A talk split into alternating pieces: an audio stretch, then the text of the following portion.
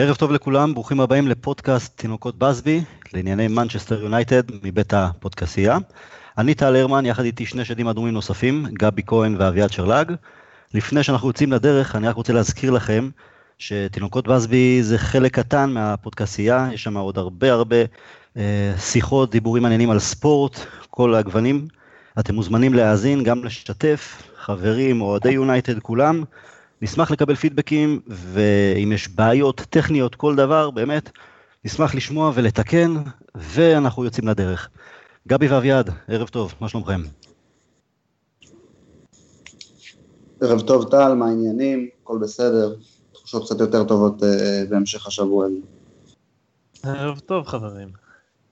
אז אנחנו לאחר הניצחון על אברטון, קצת הצבע חזר לרחיים, ואני מאוד חששתי לפני המשחק הזה, אחרי רצף של כמה תוצאות לא טובות, יכולת לא מרשימה במיוחד, גם העייפות של משחק אחרון של מרתון חג המולד והשנה החדשה, ובמשחק חוץ, מגרש חוץ לא קל, והופתענו לטובה, מחצית ראשונה לא רעה, לא רעה, והשנייה עולם אחר, כדורגל שלא ראינו אולי, אולי נגד לסטר, היו קצת, קצת מזכיר את המשחק נגד לסטר, אבל הרבה יותר טוב, הרבה יותר איכותי. סיכום שלכם, אביעד?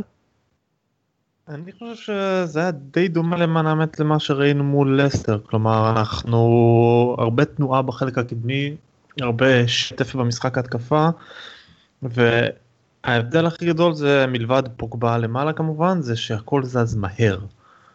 כלומר, אני לא מדבר על מהירות בהכרח בקטע של רצים מהר, אלא במהירות במובן של חושבים מהר ופועלים מהר.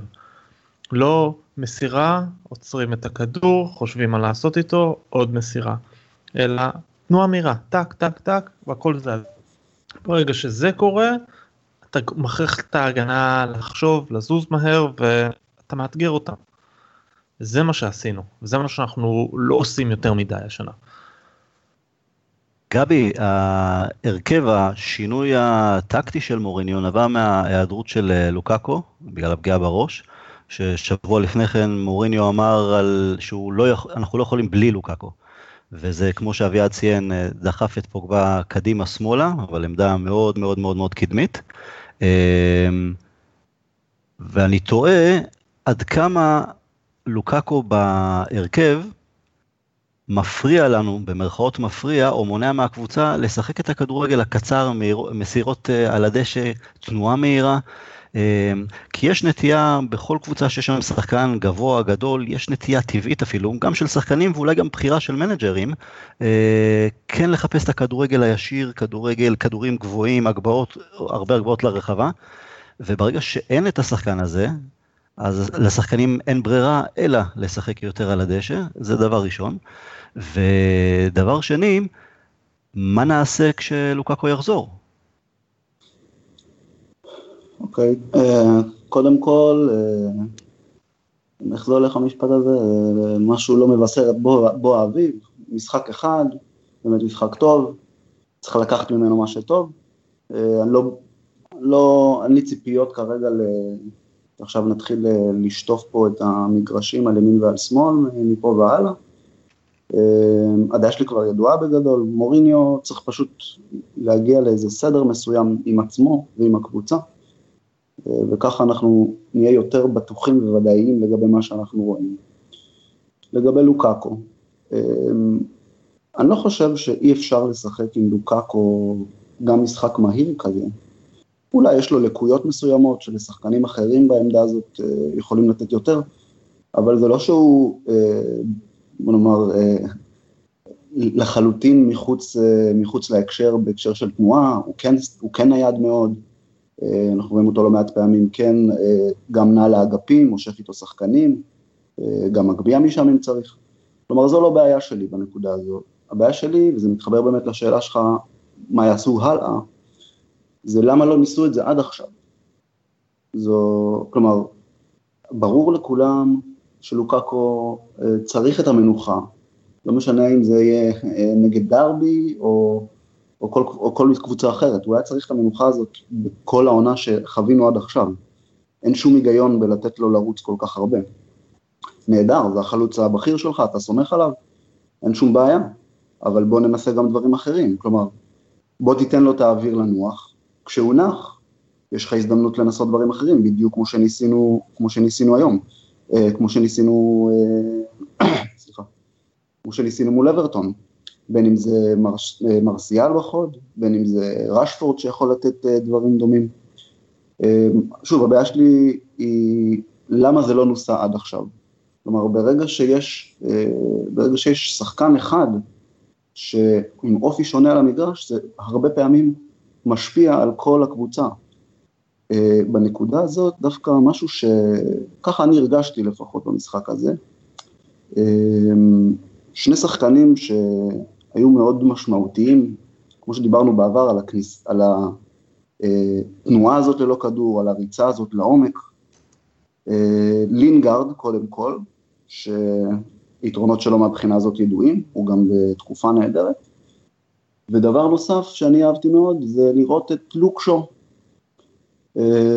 שוב, ממשיך לשרוף את האגף, לא מפחד גם לחתוך פנימה לתוך הרחבה, גם בועט, גם אני חושב שבמשחק, לא במשחק מול אברטון, במשחק, במשחק לפני כן, אני חושב שהיה לו הכי הרבה בעיטות לשער בקבוצה.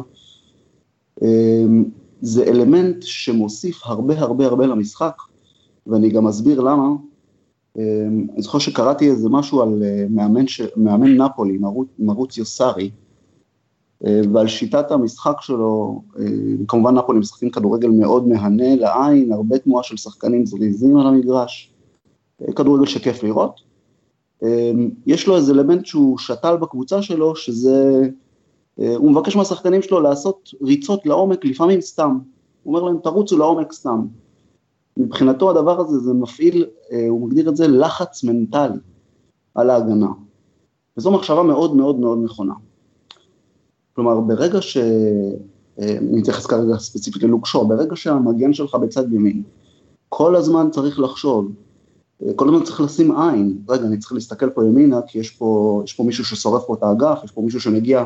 ממש עד קו הרחבה, ממש לתוך הרחבה, הוא משנה את המשחק שלו, אוקיי? הוא קצת מגן טיפה אחרת, מפנה יותר תשומת לב ללוקשו ולאגף הזה, שאר המגרש נפתח לך, זה, כלומר זה דבר ברור מאליו, אבל אני חושב שהתנועה הזאת של שו, ספציפית, יחד עם לינגארד, נתנה לנו הרבה הרבה מאוד במשחק הזה, אני אהיה גם קצת דמגוג, ואני אגיד ששני השערים גם הגיעו מצד שמאל, אז, אז אולי באמת התיאוריה הזו איפה שהיא, איפה שהיא נכונה. על התרומה או חוסר התרומה של המגנים, התקפית אצלנו, אנחנו יודעים כבר כמה שנים טובות, ולנסיה מנסה מצד ימין, אבל הכדורים האחרונים שלו, הכדור האחרון שלו לוקה בחסר מאוד, וצד שמאל כבר עברנו יותר מדי מגנים, ואולי עכשיו באמת שום, סוף סוף מתחיל להתייצב. אביעד, אני רוצה לחזור אליך ולעניין של האחוד. אני כן חושב שיש בעיה עם לוקאקו בסגנון משחק שכזה, לא במאה אחוז, אבל אני כן חושב שהתנועה שלו על שטח קטן בתוך הרחבה פחות טובה. יש לו את הנטייה כן להישאר, להישאר בסביבת התיבת החמש ולחכות לכדור הגובה, או כי הוא היה מורגל לזה בווסט ברומיץ' וגם באברטון, וגם העונה אנחנו משחקים, רוב העונה שיחקנו בסגנון הזה. אני פחות רואה אצלו את התנועה, אני אתן למשל את הדוגמה של הגול של לינגארד נגד אברטון, אז רשפורד, פשוט לקח שמאלה, בתוך הרחבה תנועה שמאלה ופתח את כל הדרך, גם לקח חצי מגן או תשומת הלב של ההגנה, וגם פתח את כל השטח וזווית הראייה ללינגארד ללוות לשער. לוקאקו לא עושה את התנועות הקטנות האלה. כן, יש לו, הוא נוטה לבוא אחורה, לצאת יותר מחוץ לרחבה, אבל על השטח קטן אין לו את זה. זה, כשלוקאקו הגיע בקיץ, שם הייתה הבעיה שלי עם ההגעה שלו, כי כמו שאמרתי קודם לכן בפתיח, יש נטייה לשחקנים ברגע שיש מישהו גבוה ברחבה, אז לשחק על כדורים ארוכים, ובעצם זו גם הייתה בחירה של מוריניו. גבי אמר, למה לא ניסינו קודם לכן? כי מוריניו לא כל כך רצה, מוריניו אוהב את הכדורים הישירים, הוא אוהב את הבן אדם הגבוה הגדול בשפיץ, זה היה נכון גם בקבוצות קודמות שלו, אז הפחד שלי ש... אוקיי, יכול להיות שזה היה נקודתי, וכמו שגבי אמר, אוקיי, מה, בוא, בוא נראה שתהיה יציבות, שתהיה המשכיות, אז... בוא נגיד לא נגד דרבי קאונטי ביום שישי, אלא בהמשך המשחקים בליגה. מה אתה עושה עכשיו? מה, אם זו הבחירה שלך? היה הרכב טוב, שיחק נהדר, ולוקאקו יחזור לקשירות. מה אתה עושה? אתה מחזיר אותו להרכב, ואז מוותר על מטה, לינגארד או מישהו אחר, ומחזיר את פוגבה אחורה ואת מרסיאל לצד, או שאתה משאיר את אותו הדבר, ובכלל על ההבדלים, כן, עד כמה לוקאקו כן או לא יכול להתאים לסגנון הזה. אביעד. קודם כל את פוגבה הייתי משאיר איפשהו, אבל בוא נתחיל עם לוקאקו ברשותך. אני חושב, אני, אני לחלוטין לא מסכים איתך לגבי הנושא הזה של היכולת שלו על שטח קטן. נתת דוגמה יפה את התנועה של רשפורד שמאל בשער של לינגרד מול אברטון, אז אני אתן לך שתי דוגמאות זהות הפוכות. השער של לינגרד מול ווטפורד, והשער של לינגרד הראשון מול ברנלי. בשער לינגרד מול ווטפורד הוא רץ לכיוון השער, לוקאקו עשה איתו את התנועה, הלך טיפה ימינה כל הזמן, משך ימינה, משך איתו שני שחקני הגנה, מה שאפשר ללינגרד את השטח לבעוט לשער ולהבקיע. ומול ברנלי, איפה שהוא היה ברחבה, בבהלכים רצופים, הוא פשוט יצא מחוץ לרחבה, לקח איתו עוד פעם שני מגינים, וג'סי לינגרד נכנס לתוך הבור הזה בתיבת החמש, ומצא את עצמו פעם אחת חופשי, ופעם אחת מול מגן אחד בלבד. וזה משהו שלוקאקו עושה המון, המון. הוא פשוט יוצא הרבה פעמים לאגף, הוא יוצא מחוץ לרחבה, הוא מושך איתו שחקנים, והוא משאיר את השטח. זו הסיבה שג'סי לינגרד מצליח כל כך. אנחנו ניגע יותר בלינגרד עוד מעט בתור נושא נפרד, אבל היכולת שלנו לשחק את הכדורגל הזה לא נפגמת עם לוקאקו, הוא מסוגל לחלוטין לזה. יש לו קושי לעצור אולי את הכדור הראשון, אבל היכולת מסירה שלו ניתה שום בעיה. אם הוא לסטר היינו מנצלים את היכולת מסירה שלו כמו שצריך, היינו מדברים עליו בצורה אחרת לחלוטין. פתאום הייתי מדבר על חלוץ שבישל לך שני שערים במשחק אחד עם כדורי עומק נהדרים. עכשיו מה אנחנו צריכים לעשות הלאה? רוטציות. לרוב לוקאקו בחוד עם פוגבה מאחוריו, מרסיאל בשמאל, ואז או מטה בימין או לינגרד בימין. אפשר להשתמש בלינגרד כמחליף, אפשר להשתמש במרסיאל כמחליף, אפשר להשתמש גם כלוקאקו כמחליף. הבסיס העקרוני צריך להיות עם פוגבה, לוקאקו, מרסיאל או רשפורד, ולינגרד או רשפורד. כלומר, את האנשים האלה, זה הכוח אדם העקרוני.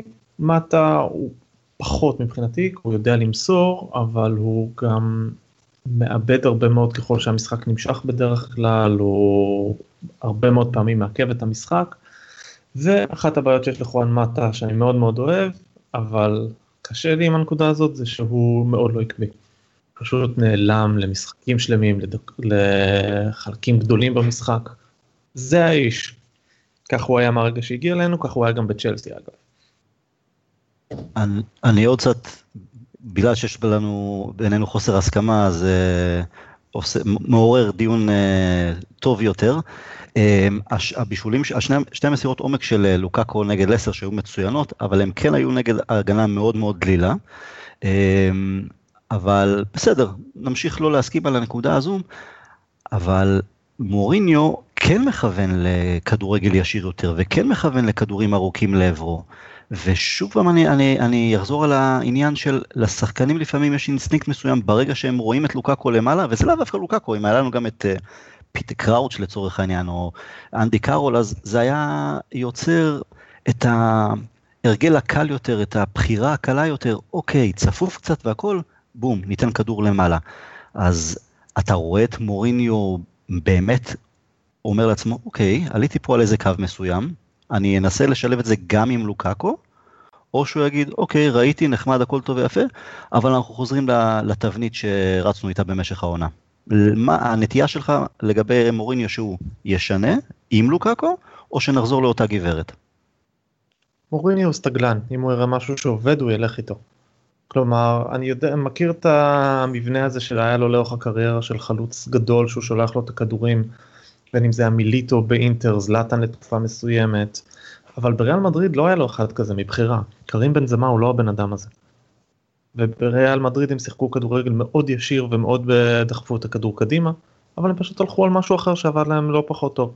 לא כדורים ישר קדימה לאיש הגדול, אבל כן כדורים לאגפים לאיש המהיר כמו רונלדו. מוריניו בסופו של יום ילך עם מה שיעבוד לו. לגבי הנטייה של שחקנים להעיף כדורים קדימה ללוקאקו, זו בעיה, נכון. אבל אני חושב שאמרתי לך את זה כבר uh, מקודם. אנחנו צריכים להתמודד עם הבעיה ולא עם הסימפטום שלה. לספסל את לוקאקו, בגלל ששחקנים נוטים לפעמים להעיף עליו כדור מהר קדימה, במקום uh, לעשות את זה בצורה יותר מתודית, סבלנית או חכמה יותר, זה לפתור סימפטום, לא את הבעיה. לא, כאן אני מסכים, אני לא, לא חושב שצריך לספסל את לוקאקו, גם לא בגלל משחק אחד, שיכול להיות נקודתי ומקרי, בטח שלא, אני כן בעד שננסה את זה גם איתו, יש לי את הספקות לגבי עד כמה זה יהיה טוב לעומת אחרים, אבל זה נראה, השאלה אם באמת נראה, וגבי אני רוצה גם את ה, לשמוע את הדעה שלך, האם אנחנו נראה את מוריניו משנה, ממשיך עם הקו שראינו נגד אברטון יחד עם לוקאקו, או שמוריניו זה מוריניו אומר תודה, אהבתי, נחמד, הביא לי שלוש נקודות, אבל אני חוזר לתבנית שאני מאמין בה, והרי ראינו בעונה שעברה, הוא לא שינה עם זלטן, לא שינה, ולא הייתה שם שום רוטציה, ושיחקנו באותו סגנון שכל הכדורים מתנגזים לזלטן, וראינו את זה גם כמו שציינת בתשובה הראשונה שלך, למה זה לא קרה קודם? האם אתה מאמין כמו אביעד של, אוקיי, מוריניו רק היא טוב, ובאמת נמשיך לראות את הקו הזה, גם עם לוקאקו או בלעדיו? תראה, בתשובה שלי אני יכול להסתמך רק על מה שראיתי עד עכשיו ממוריניו. אני ראיתי אותו נדבק בכוח, ממש דבק נגרים לשחקנים מסוימים, לשיטות מסוימות, לא משנה צורך עניין אם פוגבה למשל, שלא קיבל מנוחה, שוב אני לא אומר כאן אם הוא היה צריך לרדת למנוחה כי הוא לא שיחק טוב, הוא היה צריך לרדת מנוחה פשוט כי הוא צריך מנוחה. ושני, שני המקרים לא קרו, הוא לא ירד למנוחה. כנ"ל לוקאקו, כנ"ל זלאטן עונה שעברה, אני דרך אגב בכלל, בכלל לא פוסל את, ה, את העניין שהפציעה של זלאטן הגיעה משחיקה מאוד מאוד מתמשכת, כלומר, בגיל שלושים וחמש, ככל שהגוף שלך יותר עייף, ומן הסתם בגילאים מבוגרים, העמידות שלו יותר נמוכה, ככל שיותר עייף, הגוף שלך מגיב אחרת. יכול להיות לגמרי שהפציעה הזאת היא גם עקב עונה מאוד מאוד אינטנסיבית שלו. אני לא רואה, שוב, להסתמך על מה שראיתי מוריניו עד עכשיו, אני לא רואה אותו משנה את זה. נראה אותו נצמד למה שראינו עד עכשיו. אני כן חושב שהוא לא יוכל להתעלם מהצבא של פוגבה בעמדה הרבה יותר קדמית. זה בהחלט נראה יותר טוב, זה בהחלט מוציא מפוגבה את הדברים היותר טובים, מעלים, מחביא את הדברים שאנחנו רוצים להחביא אצל פוגבה. זה בדיוק הדברים שאנחנו דיברנו עליהם בפוד הקודם, ומדברים עליהם בערך למעשה כל העונה. תפיק מהשחקנים שלך את הדברים הנכונים, תוציא מהם את הדברים הטובים, תחביא את הדברים הרעים.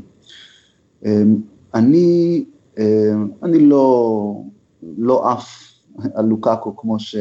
כמו אביעד, אני כן חושב שהוא בהחלט מסוגל לזה, ואני כן חושב שזה בפירוש צריך להיות דרך אימון נכון, ודרך מתודיקה נכונה, שלהסביר לו אולי, תנוע עכשיו לפה, תנוע עכשיו לכאן, כי אני כן חושב, נגיד לצורך העניין, מרסיאל או רשפורד, התנועה שלהם יותר טבעית, יותר קלילה בנקודה הזאת, אני לא חושב שזה משהו שהוא לא יכול, אני לא חושב שזה משהו ברמה כל כך נמוכה אצלו, שהוא לא יכול לסגל, לסגל את זה הלאה.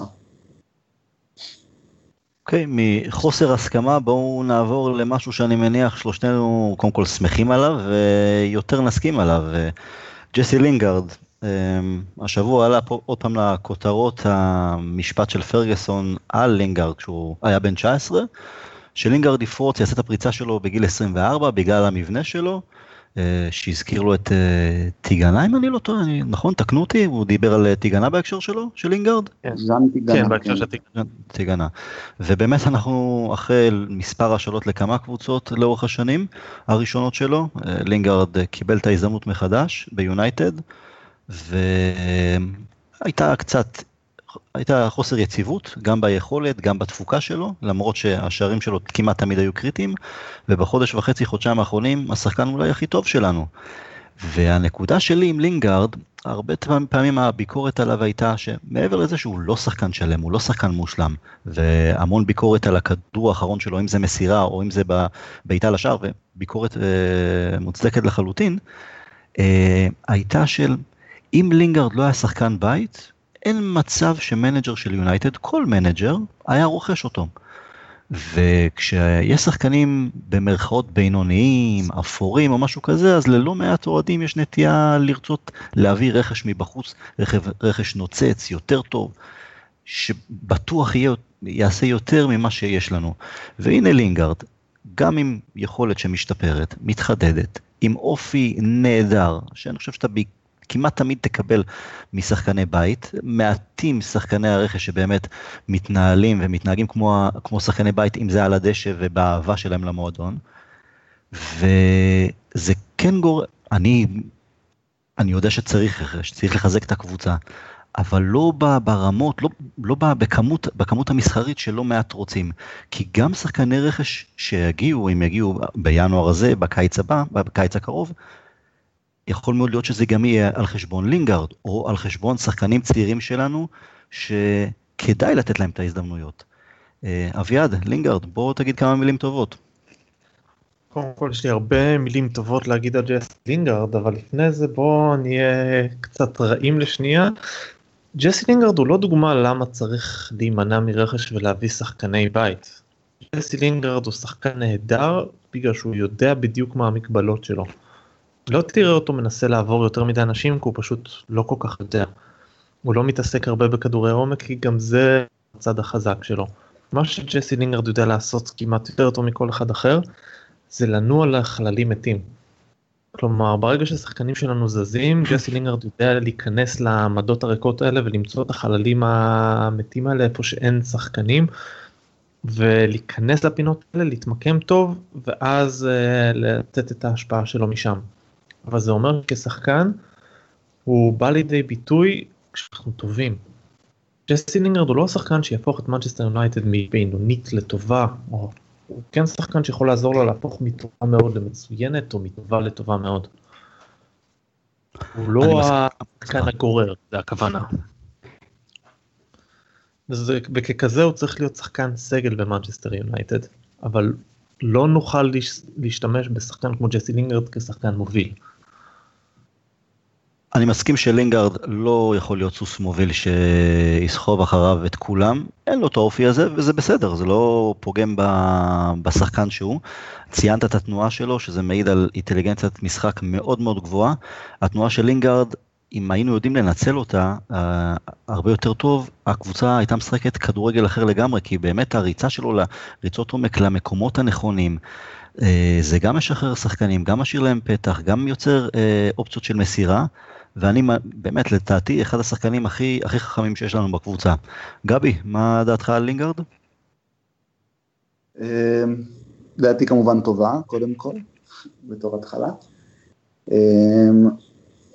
קודם כל, באמת ראינו ממנו קצת חוסר יציבות, השאלות שלו היו השאלות לא רעות, מאז שהוא הגיע אלינו קצת ups and downs,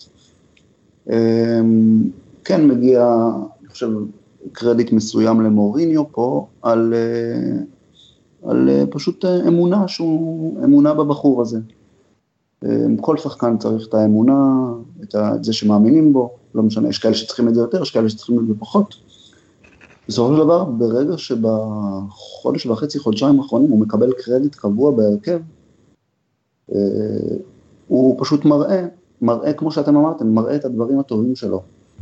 ולשחקן מדוגמת לינגארד, קל מאוד להראות את הדברים הטובים שלו תחת מוריניו. כבר, אני חושב שהשוויתי את העניין הזה, זה לינגארד לוויליאן, מבחינת ההסתכלות של מוריניו על זה. זה שחקנים שהוא אוהב. שחקן שמודע למגבלות שלו, ממושמע טקטית, שחקן חכם, עובד למען הקבוצה. כלומר, כל, ה, כל, כל הטייטלים שמניתי פה, זה, אני חושב, בדרישות, הדרישות הראשונות של מוריניו משחקן. לכן, החיבור ביניהם, בין מוריניו ללינגארד הוא טבעי, חבל שהוא הגיע אולי רק העונה, אבל הוא בהחלט טבעי. מעבר לזה, אני עומד מאחורי כל מה שאמרתם, שחקן שהוא נכס למועדון, אני גם חושב שהוא צריך להיות שחקן סגל, אתה יודע, שחקן שתים עשרה, שלוש עשרה, ארבע עשרה בקבוצה, וזה לא משנה, אם הוא יעלה ב-אחת עשרה, הוא ייתן בדיוק את אותה, את אותה אינטנסיביות ואת אותו, ואת אותו passion, גם אם הוא יעלה השחקן ה-ארבע עשרה באותו משחק. וזה אפקט ש... שאין מה לעשות, לא רואים מהרבה שחקנים, וזה כן אפקט שרואים הרבה יותר משחקני בית. אני חושב שהוא ברכה גדולה לסגל שלנו, אני מאוד מאוד שמח שיש לנו מישהו כזה, מוותר מהאגו שלו כנראה למען אחרים, משחק למען הקבוצה, חד וחלק, נכס לכל קבוצה. אגב, רק אני אגיד כזה דבר, תחשבו שאם מיקיטריאן היה מצליח ביונייטד, סביר מאוד להניח שלינגרד לא היה מקבל את הדקות ואת ההזדמנויות הללו, ונכון, כן, זה, לינגרד לא צריך למנוע הגעה של שחקני רכש, אבל הנה דוגמה לשחקן רכש שכולנו בנינו על עברים וגבעות, ושנכשל טוטלית עד עכשיו, ואם הוא כן היה מצליח, או לא היה כל כך גרוע מיקי בהתאקלמות שלו ליונייטד, אז מאוד יכול להיות שלינגרד היה נשאר באמת ב- בסוף הספסל, אולי ביציאם. אגב, אני לא, אני לא אומר שהוא חייב להיות שחקן הרכב, אבל אני, אם אני אלך אחורה, תמיד גם בתקופה של פרגסון אמרו, אה, איך פלצ'ר בהרכב? מה? פלצ'ר? איך פארק בהרכב? פארק?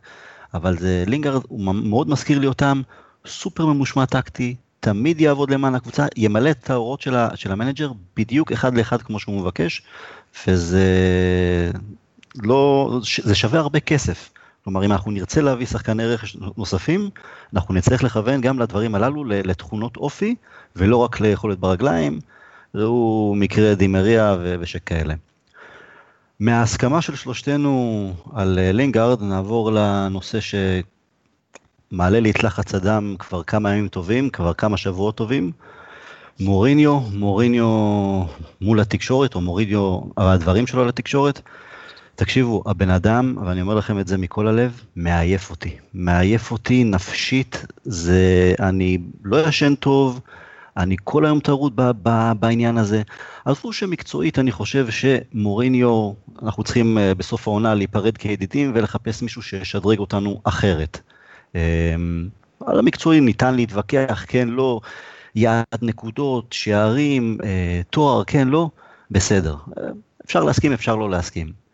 ואני יודע שגם לפרגסון היו יציאות לתקשורת, והוא השתמש בה, והוא גם נכנס בה, בתקשורת לא פעם, הוא, הוא בעיקר נכנס בהם, אבל כש, שהיו משקרים, שהיו מעוותים, שהיו ממציאים דברים. אבל לפני שבועיים נגד ברנלי, אוקיי, התוצאה לא הייתה טובה, סיימתי את המשחק, הייתי רגוע, למרות התיקו המעצבן, הייתי רגוע, בסדר. ואז הגיעה מסיבת העיתונאים שלו לאחר מכן, והבכי או ההתעסקות בסיטי ובכסף, וחסר לו כסף, ובאמת תירוצים ודמעות. עברנו את הסערה הזו. ואחרי המשחק נגד אברטון, באמת שמחים, נשמנו לרווחה, גם ניצחנו, עצרנו קצת את הכדור שלג השלילי, וברעיון שלו הוא מקדיש איזה שש דקות לפול סקולס, ומי שראה גם את הרעיון, לא רק קרא את הדברים, אגב, זה על כמובן ביקורת ש... אני לא יודע, כמו ביקורת או דעה, וגם דעה חריפה של, של סקולס על פוגבה שצריך לשחק בעמדה יותר קדמית, שהוא אמור לא לספור, לספור אף אחד בליגה, והוא לא עושה את זה, ומוריניו שם, ומוריניו זה שחקן, הוא יודע טוב מאוד מה הוא מוצא מהפה, הוא הכין את זה מראש, אין לי ספק, והוא רק חיכה לשאלה, הוא רק חיכה להרמה כדי לתת את הבולה, ובמשחק שלו, במסיבת עיתונאים, מצד אחד הוא מחמיא לסקולס על השחקן הנהדר שהוא היה, אבל הוא מקנה בכסף שפוגבה מרוויח. הוא היה שחקן נהדר, אחד הגדולים ביונייטד, אבל אם הוא יום אחד ירצה להיות מנג'ר, אני יכול רק לאחל לו שהוא ירוויח, יזכה בשליש מהדברים שאני זכיתי בהם ושכאלה. בשביל מה צריך את זה? בשביל מה? הרי אנחנו, הנה גם אנחנו חלוקים כאוהדים על מוריניו צדק שהוא הגיב ככה לסקולס, ויש את הצד שיותר נוטה לכיוון סקולס ואומר מה הוא פוגע בסמל שלנו, או למה הוא מדבר ככה אל שחקני עבר גדולים שלנו, ואני חושב שהוא יכל לצאת כל כך גדול מוריניו, כי בסוף של דבר סקולס אמר את מה שמוריניו יישם בשטח לאחר מכן, הוא אמר חברים, פוגבה צריך לשחק בעמדה קדמית, כשהוא משחק בעמדה קדמית, הוא לא סופר, הוא לא רואה אף אחד ממטר, אז זה קרה, אז מוריניו יכל לצאת גדול להגיד, תקשיבו, אני לא מגיב למה שפרשנים אומרים, לגיטימי, הוא יכל להגיד, תקשיבו, שמעתי את העצה של סקולס, אמרתי, יאללה ננסה אותה, הצליח, תודה רבה פול, היה יוצא גדול. היה יכול להגיד, תקשיבו, לפוגבה יש ימים, הוא יכול לשחק גם מאחור ולהיות מצוין, גם מקדימה, אני עושה את הרוטציות שלי, וזה בסדר גמור. למה מוריניו כל פעם הוא אותו המוריניו שהוא יוצר אש לחינם, שהוא גם יוצר מח... מח... שתי מחנות ב... במח... בקהל אוהדים אחד, ראינו את זה קורה בצ'לסי, ראינו את זה קורה בריאל מדריד, מהמיוחד הוא הפך להיות הבכיין, הנעלב, זה מתיש אותי הדבר הזה, ולא יודע מה להגיד לכם, זה, זה, זה, וזה מאוד מעציב אותי, למה אתה צריך להתעסק בשטויות הללו? באמת, אני מדבר איתכם עכשיו מסי הלב, אשתי רוצה להרוג אותי, כי אני לא מתפקד בבית כמעט בגלל הדברים הללו, אני, מה לעשות, יונייטד זה ברגש ובדם, אביעד, אתה יותר הסנגור של מוריניו, בוא, בוא תעצבן אותי. פשוט מאוד. גם סקולס עשה מה שהוא צריך לעשות עם הגזמה מסוימת, ומוריני עשה בדיוק מה שהוא צריך לעשות עם הגזמה מסוימת. פול סקולס הוא כיום פרשן, ומה שהוא צריך לעשות זה למתוח ביקורת. לפעמים ביקורת טובה, לפעמים ביקורת לא טובה, וזה בדיוק מה שהוא עשה. הוא קצת עבר את הגבול, והסתכלתי בדיוק על כל מה שהוא אמר. הוא עבר את הגבול ברגע שטען שסקולס לא רק, שפוגבה לא רק ממוקם בעמדה לא נכונה, אלא גם לא נראה בכושר ולא נראה כאילו הוא מתאמץ. זאת לא ביקורת בונה, זה ביקורת מתחת לחגורה, שאני לא ראיתי שמץ מהדברים האלה. זה קצת הוא עבר את הגבול, הוא עשה את העבודה שלו וזה בסדר גמור. מהצד השני, מוריניו עשה את העבודה שלו. מוריניו הוא מנג'ר של מנצ'סטר יונייטד. והעבודה שלו היא לא להיות נחמד לשחקני עבר ולא להיות נחמד לפרשנים. המטרה שלו והעבודה שלו היא להגן על האינטרסים של מנצ'סטר יונייטד. אז שבא פרשן, במיוחד פרשן שיש לו עדיין משקל לגבי האוהדים, ואומר דברים כאלה על שחקן שלך, אתה מגן על השחקן שלך, וזה בדיוק מה שמוריניו עשה. וגם הוא הגזים קצת. כלומר, ההתייחסות שלו לגבי הקנאה כביכול של סקולס במה שפוגבה מרוויח, היא הייתה מיותרת, וזה הדבר היחידי שהייתי חושב שהוא יכול לוותר עליו, וזה הכל. הוא הגן על השחקן שלו. ועל לגבי זה שהוא מעייף, וכל ההתעסקות בתקשורת, אני קורא את הדברים שהוא אומר, לפעמים הוא מגזים, לפעמים הוא קצת, זה קצת מיותר, אבל ברוב המכריע של המקרים פשוט מחפשים את זה. פשוט מחפשים את זה. ההתבטאויות על הנושא של הכסף היו תשובה שלו לשאלה, ומשיג אג'נדה מסוימת. אחר כך עשו מזה את uh, כותרות בסגנון, הוא מקנה במנצ'סטר סיטי שמוציאה כסף של uh, חלוצים על מגינים. מה שהוא באמת אמר היה שהכסף שסופרים לו שהוא הוציא לא כל כך משקף ערך שוק, שמקבוצות מסוימות דורשים מחירים גבוהים יותר. ממנצ'סטר סיטי דורשים מחירים של חלוצים על מגינים. לקחו את זה והפכו את זה להתבטאות שאומרת וואו הוא מקנה בכסף של מנצ'סטר סיטי. שלושה ימים אחר כך הוא המשיך דרך אגב באותו קו עם ליברפול וונדייק. היה לו מטרה מסוימת. והוציאו אותו בתור הבן אדם הרע בסיפור הזה כי זה נוח. כי הרבה פעמים ג'וזה מורינו באמת הבן אדם הרע, וזה כבר הפך להיות הרגל. במקרה הזה, אין שום צורך להתעסק בסיפור הזה עם סקולס. כל אחד מהם עשה את העבודה שלו, אפשר להמשיך הלאה, לא צריך להתעסק עם זה בכלל. כן, אבל אני אגיד, אגיד לך כזה דבר, מוריניו בשנה שעברה, הוא בעצמו אמר, הוא יזמין את שחקני העבר להביע את דעתם, גם בתקשורת, כשהקבוצה הייתה בפורמה לא טובה, הוא אמר, הלוואי והם יגידו דברים, לא, לא בדיוק באותם המילים, אבל הוא כן הזמין את השחקני העבר להעביר ביקורת, כדי שגם השחקנים הנוכחים ידעו מה הרף, כי השחקני העבר ידעו טוב מאוד מה צריך לעשות כדי להצליח ביונייטד. אז מצד אחד, בעונה שעברה אמר, חבר'ה, תביאו ביקורת, אין לי בעיה, זה יעזור לנו, ועכשיו הוא אה, נגד. אני חושב שהביקורת, סליחה, לגבי הביקורת של סקולס לגבי פוגבה שהוא לא התאמץ או לא היה פיט מספיק, זה גם בעיקר אחרי המשחק המאוד לא טוב שלו ושל כל הקבוצה נגד סאות'המפטון. אבל אביעד, אני אגיד לך כזה דבר, לפני חודשיים, שלושה חודשים, מוריניו, הוא יודע מה הוא אומר, דיבר גבוהה גבוהה על הנעשה בפריס סן ז'רמן ועל איזה פרויקט נהדר ושאפילו הבן שלו שמח לנסוע לראות אותם משחקים, אני חושב שגם אתה לא אהבת את זה. ואחרי זה היה את הקטע עם העיתונאי החצר שלו לגבי החוזה שלא מעריכים לו. עכשיו אני יודע באמת שוב קצת ממישהו שמעורב שם בפנים במסדרונות, מוריניו בקיץ היה בטוח ציפה לקבל חוזה חדש, להאריך, שיאריכו לו את החוזה, לאחר השחייה בליגה האירופאית, כשזה לא קרה, הוא נעלב, הוא התמרמר, הוא עד היום עם פרצוף חמוץ בהקשר הזה. ובפודקאסט הקודם דיברנו על פול סקולס, שיונייטד בעצם סרבה שסקולס יהיה להצעה שלו שהוא יאמן את, ה, את קבוצת המילואים, אז דיברנו יותר על וודוורד, אני לא פוסל שזה היה מוריניו, כי מוריניו בצדק או לא, לא רצה שאף אחד משחקני פרגי לשעבר, מהדור של תשעים ושתיים, מישהו שמזוהה עם הכוחות של פעם, שיהיה מאמן ביונייטד. גם ניקיבת, אל תשכחו, ניקיבת רצה לעזוב, וממש וודוורד הכריח אותו כמעט, סביר להניח שגם קיבל הצעה כספית מאוד מאוד מפתה.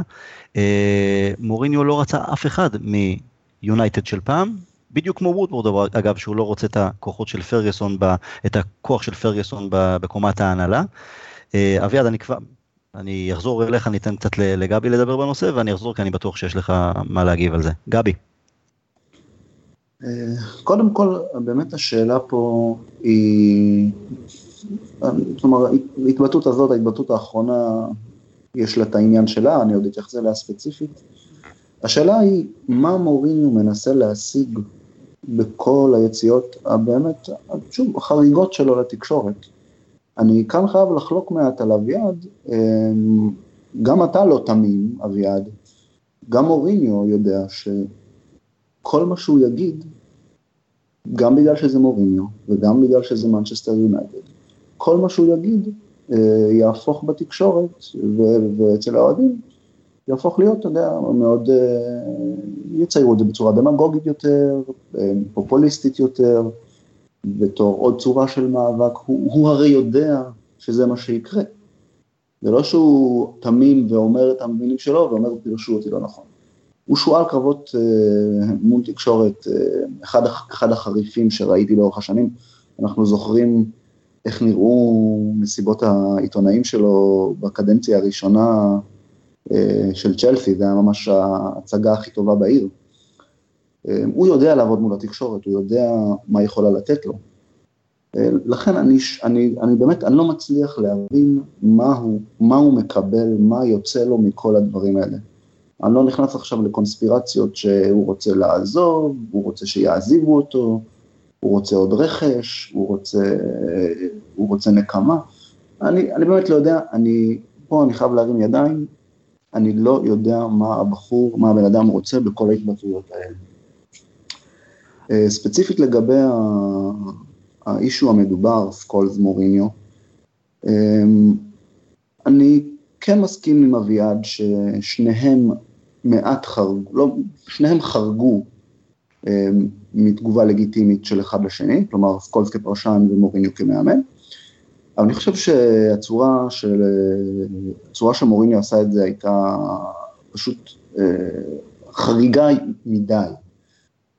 סקולס וסקולס, זה העבודה שלו, העבודה שלו היא לבקר, יכול להיות שהוא חטא באיזו מילה אחת, או במשפט שטיפה טיפה הגזים, או פגע, או לא משנה מה. מוריניו פשוט הקדיש שם, אני לא יודע אם שש דקות, אבל ממש דקות ארוכות, להתעסק בזה, עם, באמת כמו, שאבי, כמו שטל אמר, עם שפת גוף, מאוד מאוד לא נעימה, מאוד מעיקה.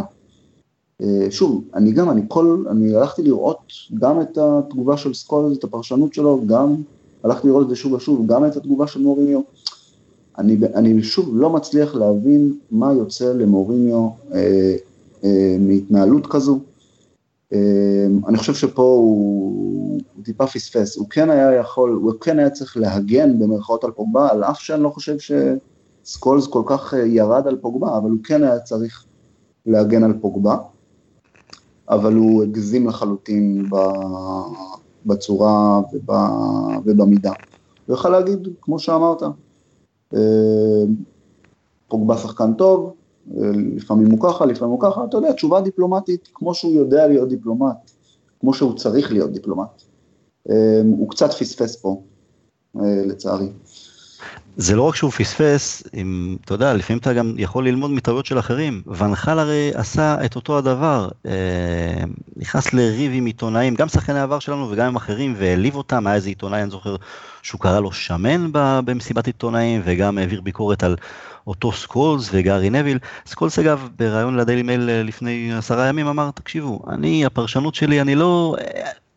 אין, אני לא שומר לחברים, אני אומר את מה שאני מרגיש, את מה שאני רואה, והוא תמיד היה חד, גם במסירות שלו, גם בביקורת שלו. אביעד, מגיע לך את זכות הדיבור ולהגיב לצד שלנו, קדימה. אז מה שאני חושב, כמו שאמרתי מקודם בנקודה הזאת, הוא יודע מה הוא עושה, גבי צודק בקטע הזה שהוא יודע מה הוא עושה מוריניו, אבל זה לא הופך אותו לאיש הרע בהכרח כמו שמצרים אותו, וזה מה שקורה באופן עקבי. מציירים אותו בתור האיש הרע, הבכיין, לפעמים הוא לוקח את האש הזאת בכוונה, במיוחד אם זה קורה אחרי תוצאות לא טובות שלנו, הוא לוקח את האש הזאת בכוונה, ואז האש יורדת מהשחקנים, שזה דרך אגב דבר שפרגוסון היה עושה המון, מתלונן על החלטות שיפוט בוצדקות אחרי הפסדים, ואז uh, סופג לכיוונות האש של איך פרגוסון מתבכיין על השופט. זה גם לא כלי של פרגוסון נטו, זה כלי שכמעט כל מנג'ר גדול בימינו משתמש בו אגב. אפשר לראות את זה מאוד אצל קלופ והדיבורים על החלטות מוסריות של השופט. מוריניו עושה את העבודה שלו בתור מנג'ר מנצ'סטר יונייטד, אל תשכחו שפול סקולס כפר, הוא לא רק פרשן, הוא גם שחקן עבר ויש לו משמעות. דרך אגב, בהקשר הזה של פול סקולס והרצון שלו לעבוד ביונייטד, מוריניו אמר במסיבת עיתונאים שהוא יודע ששחקני עבר מסוימים רוצים לעבוד במועדון, ואין שום דבר שהוא יכול לעשות בנידון. זה היה הרמז הכי יפה שהוא יכול לתת לדעתי לגבי מי קיבל את ההחלטה. אני, אני נוטה לא, תסלח לי לא להאמין לו במקרה הזה, הוא לא, טמבל הוא לא, אין לי ספק שטובת יונייטד עומדת לנגד עיניו, אני פשוט לא מסכים עם הסגנון, עם הגישה, האגו שלו, של מוריניו אנחנו יודעים מאוד מאוד גדול, הרי היו את האימותים שלו, גם באינטר, גם בריאל מדריד, גם מול התקשורת, גם מול, אני חושב שקראתי את קלדרון, אני לא זוכר, מוריניו בריאל מדריד לא שיחק שקלדרון היה הבעלים שם, נכון? אני לא טועה בשם שלו, נכון? לא, לא, קלדרון... היה קודם אחרי. קלדרון אחרי סגת רונלדו, אחרי שהוא ניסה לקנות מאיתנו את רונלדו במחיר מוזל ב-אלפיים ושבע, ופרגוסון אז נעמד על רגליים האחוריות בסירב. קלדרון הודח אחרי הפיאסקו של הקיץ הזה. כן. מוריניו הגיע שנה אחרי ההדחה הזאת. שנה, הוא גם העביר עליו ביקורת קלדרון בתקשורת על מוריניו, שתמיד מאשים את כולם, אבל... מוריניו זה מוריניו, נקווה, אתה יודע מה, שבין שהכדורגל ימשיך שיהיה כמו נגד אברטון, ואז אולי גם הדיבורים אה, או יעצרו, או שידברו רק על הדברים הטובים, אבל ברגע שיש תוצאות לא מספיק טובות, וגם היציאות שלו לתקשורת, אני מאוד חושש שזה יוביל לפיצוץ, אני באמת, הלוואי ואני אתא, אבל זה... מוריניו אוהב... אל... סליחה? דבר אחד חשוב לומר בעניין הזה, כן? יש לו אגו עצום למוריניו, אי אפשר לעשות את העבודה שלו בלי אגו עצום. כל אחד מאחד מהמנג'רים שתראה במועדון צמרת הוא בעל אגו עצום.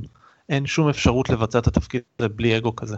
אתה חייב לבצע את התפקיד תוך כדי שאתה משוכנע שאתה צודק, אחרת כמות הביקורת או כמות ה-second guessing שכל מי שמסביבך מעביר, פשוט תשבור אותך. אם אין לך אגו עצום, אם אין לך את האמונה הזאת בצדקת הדרך שלך, אתה לא תוכל לעשות את התפקיד הזה. אין ספק, אתה חייב אגו, אתה חייב כוחות, אה, אה, כן, לחשוב שאתה יותר טוב מכולם, אבל בקורס קצינים בצבא מלמדים איך לא, עם, עם כל האגו וכל הדרגות שיש על הכתפיים, איך לא להשתמש בדרגות, ואני לפעמים מקווה, מבקש מוריניו, עם, למרות האגו, למרות התארים מהעבר, אגב, ברגע שמנג'ר מזכיר במסיבת עיתונאים, אני אה, זכיתי ככה וככה בעבר, זה תמיד אה, ככה מדאיג אותי, אל תדבר על העבר, בוא, בוא נדבר על ההווה. אז בקורס קצינים מלמדים איך לא להשתמש בדרגות, אני כן, הוא כבר לא ישתנה, אבל הייתי רוצה שמוריניו פחות ישתמש אה, עם האגו שלו, האגו זה בסדר, לכולנו יש, אבל אני, מה לעשות, כל אחד... אה, לי קשה עם הסגנון שלו, אחרים בולים את זה יותר בקלות, בסדר. עד לפיצוץ הבא, כמו שאומרים, עד הרעיון לאחר המשחק הבא, שמן הסתם יהיו לנו עוד כמה וכמה וכאלה. טוב, אז אחרי שלחץ הדם עלה בנוגע למוריניו וסקולס, בואו נוריד אותו קצת עם הפינה של גבי. גבי, קיבלנו עליה יופי של פידבקים לאחר הפעם הקודמת, הרבה צחוק בריא, אנשים מאוד מאוד אהבו את זה. אז קדימה, בואו נמשיך הלאה עם גרסה שונה קצת, הבמה שלך. תודה, טל. שמח להיות התנחתה הקומית בעולם של דיכאון. אנחנו ממשיכים הפעם, אנחנו ממשיכים את הדו-קרב הזה של מוריניו מול סקולס, אנחנו ניקח אותו ככה בטוויסט טיפה אחר. מוריניו המאמן לקווים, לעומת תגדיר את זה סקולס המאמן על המגרש. מה שנעשה חברים, טל ואביעד, אני, אנחנו נבחר בעצם את השחקנים הטובים ביותר שמוריניו אימן, מול השחקנים הטובים ביותר שסקולס, שסקולס שיחק לצידם. אני אציג לכם בכל עמדה מספר אפשרויות, שאני סיננתי על סמך דעתי האישית, ובוא נגיד רף משחקים מסוים. אתם תתנו לי את התשובה שלכם, כמובן מילה אחת והסבר קצר. אנחנו נבחר שוער אחד, בלם אחד, מגן אחד, שני קשרים ושני חלוצים. נצא לדרך? נצא לדרך. אוקיי, טל, השוערים שמוריניו אימן, הרשימה שלך היא צ'ך, סזר וקסיאס. מי הבחירה שלך? צ'ך, בלי, בלי להסס בכלל. אני חושב שבסיאו בצ'לסי, תחת מוריניו, הוא היה שוער הטוב בעולם, למשך תקופה מסוימת, וגם היום הוא מושך עד גיל מתקדם יותר. נכון, יכול להיות קצת פחות טובה, שקצת מפתיע לגבי שוער שבדרך כלל משתבח עם השנים, אבל בסיאו בצ'לסי, הוא היה אמור להגיע אלינו, הוא יכל להגיע אלינו, פרגי הייתה לו את האפשרות להביא את צ'ך לפני צ'לסי, פספס, הוא אפילו הצטער על זה, אני עם צ'ך. אביעד, מה דעתך? צ'ך, סזר, קסיאס? גם אומרים פיטר צ'ך בעניין הזה. זה, איקר קסיאס הוא שוער שיזכה היסטורית גדול יותר ממנו, אבל יש המון המון תבוסות קטנות כאלה של הקבוצות של איקר קסיאס, הוא שוט סטופר מצוין, שוער שפחות מארגן טוב הגנות. פיטר צ'ך הוא היציב שבחבורה. אני לגמרי איתכם, אני מבין שעל סזר אף אחד לא, אף אחד לא מתעכב. מסכים לגמרי, נחמד, נחמד. מסכים לגמרי עם הניתוח של אביעד, לגבי קסיאס, אני, כלומר שוב, שוער טוב, אפילו גדול, אני אף פעם לא, לא החזקתי ממנו בטופ של הטופ. צ'ך לגמרי, בוודאי, בוודאי, בתקופת הקדנציה הראשונה של צ'לסי. קסיאס זה אולי אפילו כמו, אני אגיד סתם ככה, לינגארד, אם הוא לא היה בריאל מדריד, ספק אם ריאל מדריד הייתה רוכשת אותו. יפה, מעניין. ואנחנו נעבור לשוערים ששיחקו יחד עם סקולס. יש לנו, יש פה רשימה קצרה מאוד, אבל הבחירה היא קשה עוד יותר. חברים, ון דר סאר או שמייקל? מי מתחיל? נתחיל אתה. נותן לי קודם כל את הקטע הקשה להיות הראשון שמחליט בקטע שהוא כמעט בלתי אפשרי. שמייקל לדעתי גם בסיאו לאורך כמה שנים היה טוב באירופה, בעולם, שוער מטורף, כל דבר שאני אגיד זה ברור מאליו. אז אני אתחבר לפן הרגשי. העובדה ששמייקל לאחר שעזב את יונייטד את הליגה האנגלית, כאמר, כי הוא לא יכול להתמודד יותר עם הפיזיות והליגה התובענית, עבר לפורטוגל, חזר לאנגליה עוד פעם, בסדר אסטון וילה, החלקתי לו, החזרה שלו לסיטי הרגיזה אותי, ויש לי שם טעם מר עד היום. ון דר סאר, פשוט התאהבתי בו. אני לא חושב שוון דר סאר היה שוער טוב כמו שמייקל, כלומר כמעט, אבל הוא לא היה הכי טוב בעולם, אבל האישיות שלו, התקופה גם, הקבוצה שהוא שיחק איתה, כל כך אהבתי אותה, אני עם ון דר סאר. אביעד, בבקשה. אני גם מקצועית, גם רגשית, הולך עם פיטר שמייקל בעניין הזה. כשאני הייתי קטן ואני הייתי שוער בבית ספר, פיטר שמייקל היה האיש שאני רציתי להיות כמוהו, הוא היה אישיות נרצה עליי בתור שחקן, כשהייתי בן עשר בערך, מקצועית, הוא היה פשוט השוער הכי טוב בעולם, לא השוער הכי טוב באירופה, הוא השוער הכי טוב בליגה, השוער הכי טוב בעולם, במשך שנים. הוא, הוא השוער הכי גדול שאני ראיתי כאן, אולי. אוקיי, יפה, שניכם עם תשובות נהדרות. אני, אני חושב, אני לא יודע, גם מקצועית, זה כאילו קצת הפתעה, אבל מבחינתי גם מקצועית, ון דר סאר טוב יותר, ולו ולו בגלל היציבות. כלומר, יכול להיות שהפיק של שמייכל היה גבוה יותר, כלומר, בשיא שלו שמייכל היה כנראה יותר טוב מוואן דר סאר, אבל אם נבחן לאורך קריירה, וגם בתוך קריירה גדולה, משחק נפל פה, משחק נפל שם, ואן דר סאר שמר על יציבות הרבה הרבה יותר גבוהה.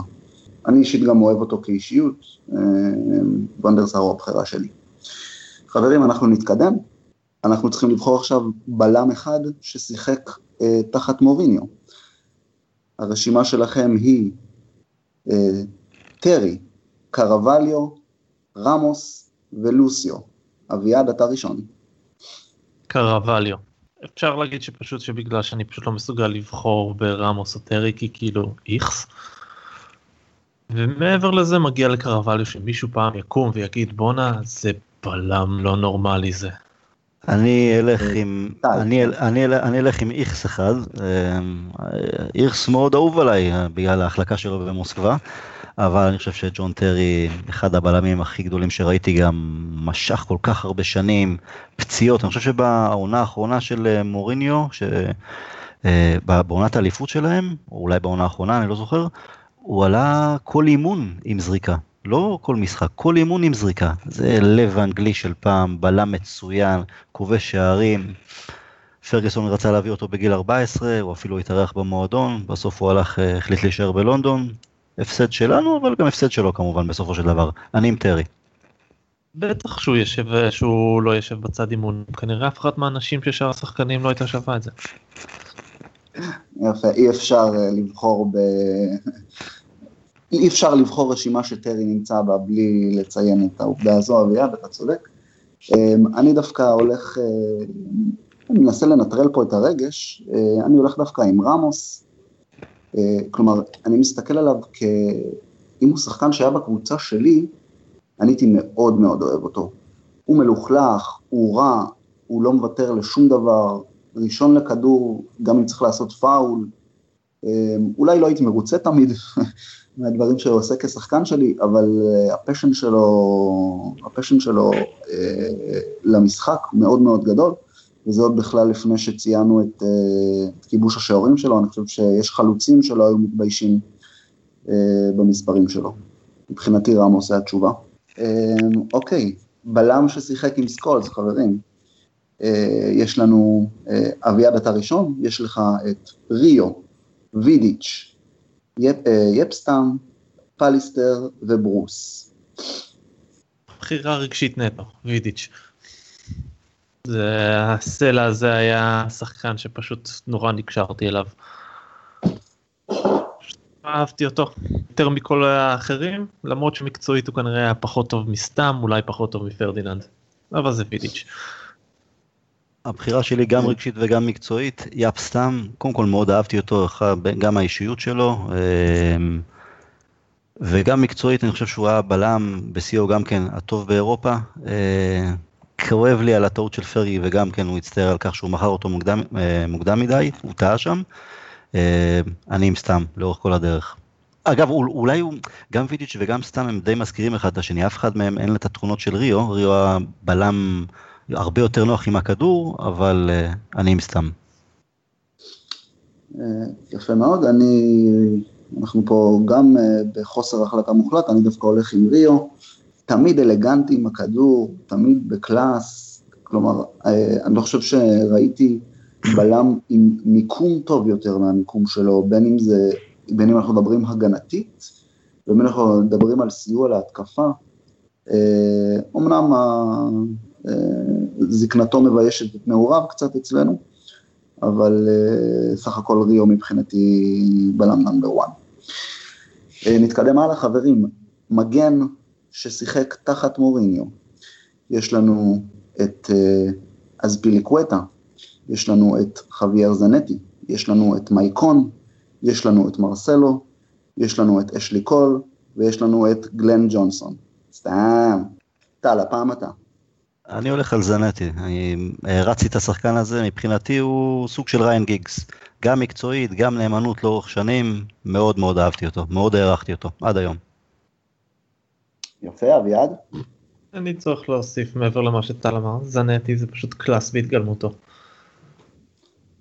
יפה, אני מצטרף אליכם, כל כך הרבה שנים שם, כלומר, אני חושב שזה לא רק התקופה שבה הוא שיחק, כלומר, תקופה כל כך ארוכה, אני חושב שגם הוא סוג של איש ברזל, אולי כמעט לא הפסיד משחקים בפציעות, כלומר, גם קבוצה, גם נבחרת, אני חושב שהבחירה פה, על אף הרשימה המרשימה, הבחירה היא קלה. בבקשה, מגן ששיחק יחד עם סקולס, יש לנו נביל, יש לנו דניס ארווין, יש לנו פטריס עברה, יש לנו אנטוניו ולנסיה. טל, בבקשה. וואו, פוף, קשה, קשה, קשה. אני אלך עם דניס ארווין. יכול לשחק גם בימין, גם, בשמאל, גם בשמאל. פרגי בעצם אמר עליו את הדבר הכי, הכי נכון, הוא לא ירד מציון שמונה לאורך הקריירה. ארווין, לאורך כל הדרך. יפה, אביעד? אני הולך עם עברה בקטע הזה. הפור... זה כמו רמוס, שחקן שאתה שונא כשהוא נגדך ואוהב כשהוא איתך. וכשאתה... ואני חושב שהוא השחקן הזר שהכי התחבר למועדון ביונייטד. הניסיון ללמוד מה זה המועדון, מי זה השחקנים שלו. ההתחברות שלו אלינו הייתה פשוט מדהימה בעיניי. ואני בתור התחברתי אליו. כן, יפה מאוד. אני הולך פה, שוב אנחנו בחוסר הסכמה, אני דווקא הולך עם נביל. אני פשוט אוהב מאוד את העובדה ששחקן בסוף לדבר, בוא נעקנים, מעט מוגבל, מאספקטים מסוימים, פשוט מחפה על זה בכל כך הרבה השקעה ושכל, ובוא נגדיר את זה, משמעת ונאמנות ואמינות, פשוט דוגמה לכל, לכל ילד שמתחיל לשחק כדורגל. בואו נתקדם הלאה, הבחירות מתחילות להיות יותר ויותר קשות, חברים. קשר, אנחנו בוחרים הפעם שני קשרים ששיחקו תחת מוריניו, אביעד אתה תהיה ראשון הפעם, יש לנו פרנקי למפרד, יש לנו עדן הזארד, יש לנו ססק, יש לנו בלק, יש לנו דקו, יש לנו וסלי סניידר, יש לנו מקללה, יש לנו צ'אבי אלונזו, ויש לנו קקה. בהחלט בחירה קשה. מבחינת רמה, אז הייתי צריך ללכת כנראה על קקה ועל מקללה. הקדמי והאחורי הכי טובים שמורא, שנמצאים ברשימה הזאת. למרות שלמפרד לא רחוק מאחור. מקללה זה שחקן שעמדה. טל, בבקשה. רגע, אביעד, את מי בחרת? מקללה? מקללה וקקה. מקללה וקקה. אה, שניים, אוקיי, שניים, שניים, אוקיי. הבחירה הראשונה שלי תהיה פרנק למפרד. הבן אדם, לא חושב, אני חושב, שמונה, תשע שנים או עשר שנים רצופות באנגליה, לא הפסיד משחק בגלל פציעה. משהו מטורף. פרנק למפרד זה שחקן של מנצ'סטר יונייטד, הוא היה צריך להיות במנצ'סטר יונייטד, זה טיפיקל שחקן של פרגוסון. רצתי אותו. בניגוד לג'רד למשל שלא יכולת לסבול אותו למרות שהוא היה שחקן נהדר, את למפרד אי אפשר לסנוע, גם כובש שערים קריטיים ושערים נהדרים, זה הראשון, והשני זה גם כן אני אלך עם מקללה. זידן בעצם אמר שהוא הוא היה ריאל מדריד, אם לא מקללה הם לא היו אותה קבוצה בזמנו. יפה, אני בחירה הייתה לי פה קשה מאוד ולי עוד היה זמן לבחור לו כמוכם. קודם כל למפרד אחד וחלק, אתם אמרתם לדברים, מבחינתי, פשוט השחקן שהכי אהבתי מחוץ ליונייטד, באנגליה. השחקן השני, אחרי הרבה הרבה הרבה התלבטות, הלכתי עם צ'אבי אלונזו, גם בגלל, גם כדי לשמור על האיזון הזה של קשר אחורי בקדמי, כלומר, קקה זו בחירה מתבקשת, שחקן נהדר. אבל אני הולך עם אלונזו, מנהל משחק ברמה הגבוהה ביותר, מנקה מאחורה, גם אלגנטי, גם אומרים שאיש משכמו ומעלה, זאת הבחירה שלי, למפרד ואלונסו. חברים, שחקנים קשרים ששיחקו יחד עם סקולס, יש לנו אביעד אתה ראשון, יש לנו גיגס, יש לנו בקהאם, יש לנו רוי קין, יש לנו מייקל קריק, יש לנו את נני, יש לנו את פלצ'ר, ויש לנו את לוק צ'דוויק. כן. אז דארן פלצ'ר חייב להיות אחד מהם. והשני זה ההתלבטות בין בקאם לגיגס פה, זה ה... בין אמא לאבא. כן, בחירה קשה מאוד. אני אלך עם הנאורים ועם בקאם בקטע הזה. אביעד הצעיר אהב את בקאם, אביעד המבוגר את גיגס, אז נלך עם הילד. ודארן פלצ'ר זה אולי שחקן שהלב שלו זה פשוט מופת ודוגמה לכל דבר בחיים בעיניי. אני, קודם כל הייתי מכניס לרשימה גם את פול לינץ, הוא הספיק לשחק איתו בתחילת הדרך, ואת פול לינץ בזמן. אבל אף אחד לא יבחר אותו. לא, ברור, אבל במקום צ'אדוויק, אתה יודע, בכל זאת הוא יכול להיכנס להרכב על פניו. לא, את איגלס במקום צ'אדוויק. כן, סבבה.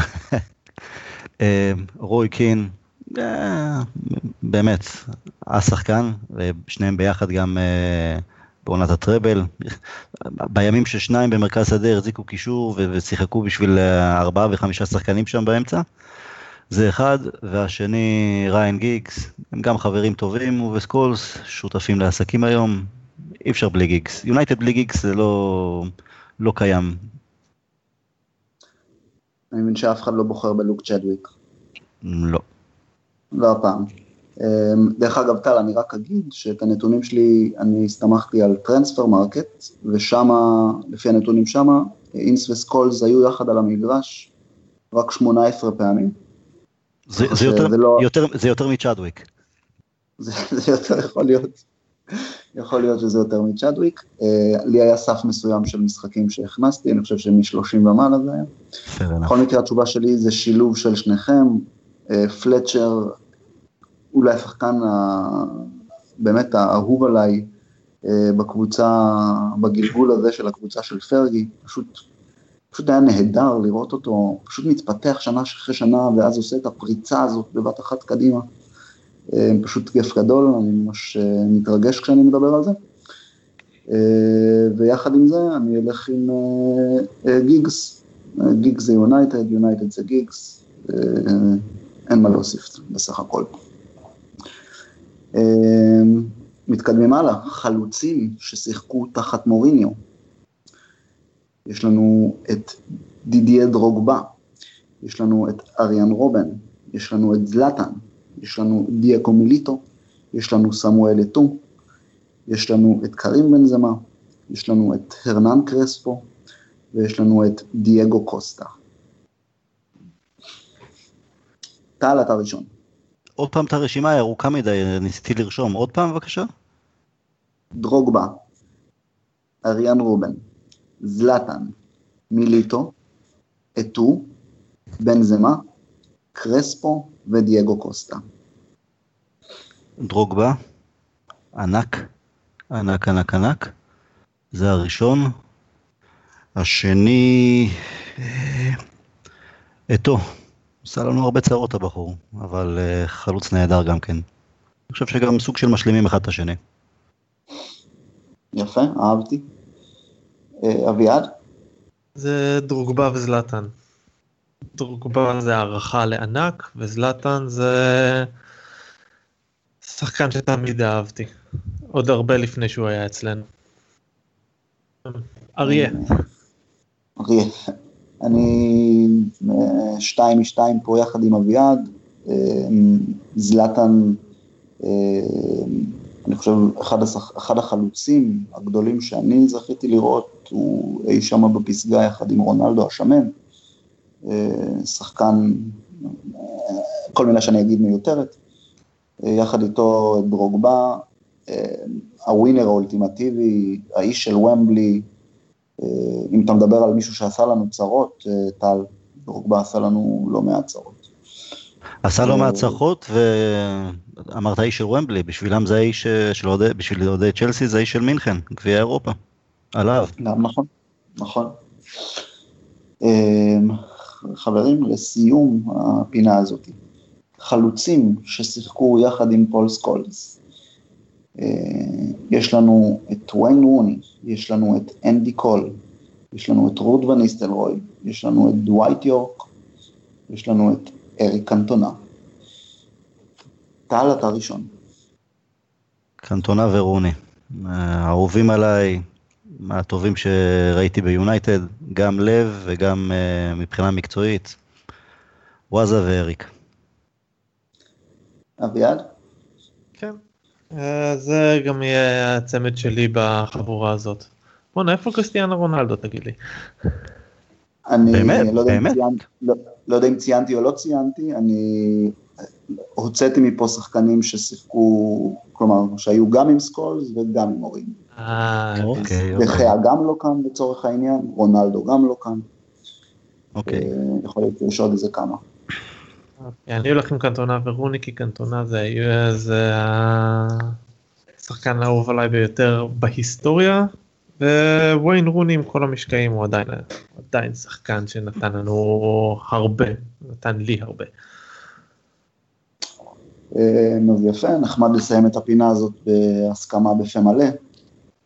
אני חושב שלמרות הרשימה המאוד מאוד מפוארת הזו של חלוצים,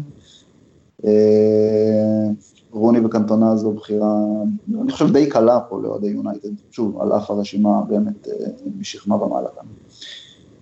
זה הכל להיום, חוזר אליך, טל, המשך נעים. תודה רבה גבי, אהבתי מאוד. לסיום, יש לנו דרבי קאונטי בגביע, ביום שישי בערב, הימור קצר, אביעד. אני חושב שאנחנו צריכים לקחת את המשחק הזה, באיזה הרכב שזה לא יהיה. דרבי לא קבוצה קלה, בגלל שלפי מה שאני מבין הם דורגים יפה בצ'מפיונשיפ, אבל זה עדיין משחק שאנחנו צריכים לקחת. מקום שני, יש להם ארבעים ותשע נקודות, וולפס במקום הראשון עם שישים ואחת, וואלה זה כיף, וולפס חוזרים, בקצב הזה חוזרים לפרמייר ליג, אבל כן, קבוצה לא רעה דרבי. גבי, הימור שלך? צריך להיזהר מהמשחק הזה, משחק בשישי בערב, נכון? אני צודק? כן. הרכב, אתה יודע, יש איזה נטייה לעלות איזה הרכב שני, הרכב שלישי, צריך להיזהר, צריך לעלות, לעשות את העבודה, לא משנה מי עולה ומשחק, צריך לתת גם ספסל טוב, במקרה ומעלים הרכב שני, צריך ספסל עם אפשרות לחילופים, אני הולך על שתיים אפס. אני גם הולך על ניצחון שלנו, בעיקר בגלל התקווה שאליפות לא ניקח, גביע אירופה, אני מניח ש... שגם לא, למרות שזה מפעל גביע, הכל יכול לקרות, אבל אני תמיד בעד ריצה רומנטית אל עבר ומבלי. חברים, תודה רבה, היה כיף גדול, אני רק אתן עדכון, זמן פציעות, צ'לסי מובילה שתיים אחת בחוץ על הארסנל, לא טוב לנו, מקווה שהתותחנים יצליחו לגנוב פה איזה שער שוויון, שבכדי שנוכל לחזור למקום השני. היה כיף, אנחנו נשתמע הפעם הבאה, לפני שאנחנו מסיימים, אני רוצה להזכיר לכולם שתינוקות בזבי זה חלק מהפודקאסטייה, ויש עוד הרבה הרבה מה לשמוע שם, ואל תשכחו להפיץ אותנו, שאלות, טענות, שיפורים, בעיות טכניות, נשמח לשמוע, שיהיה כל טוב, we'll never die, ביי ביי.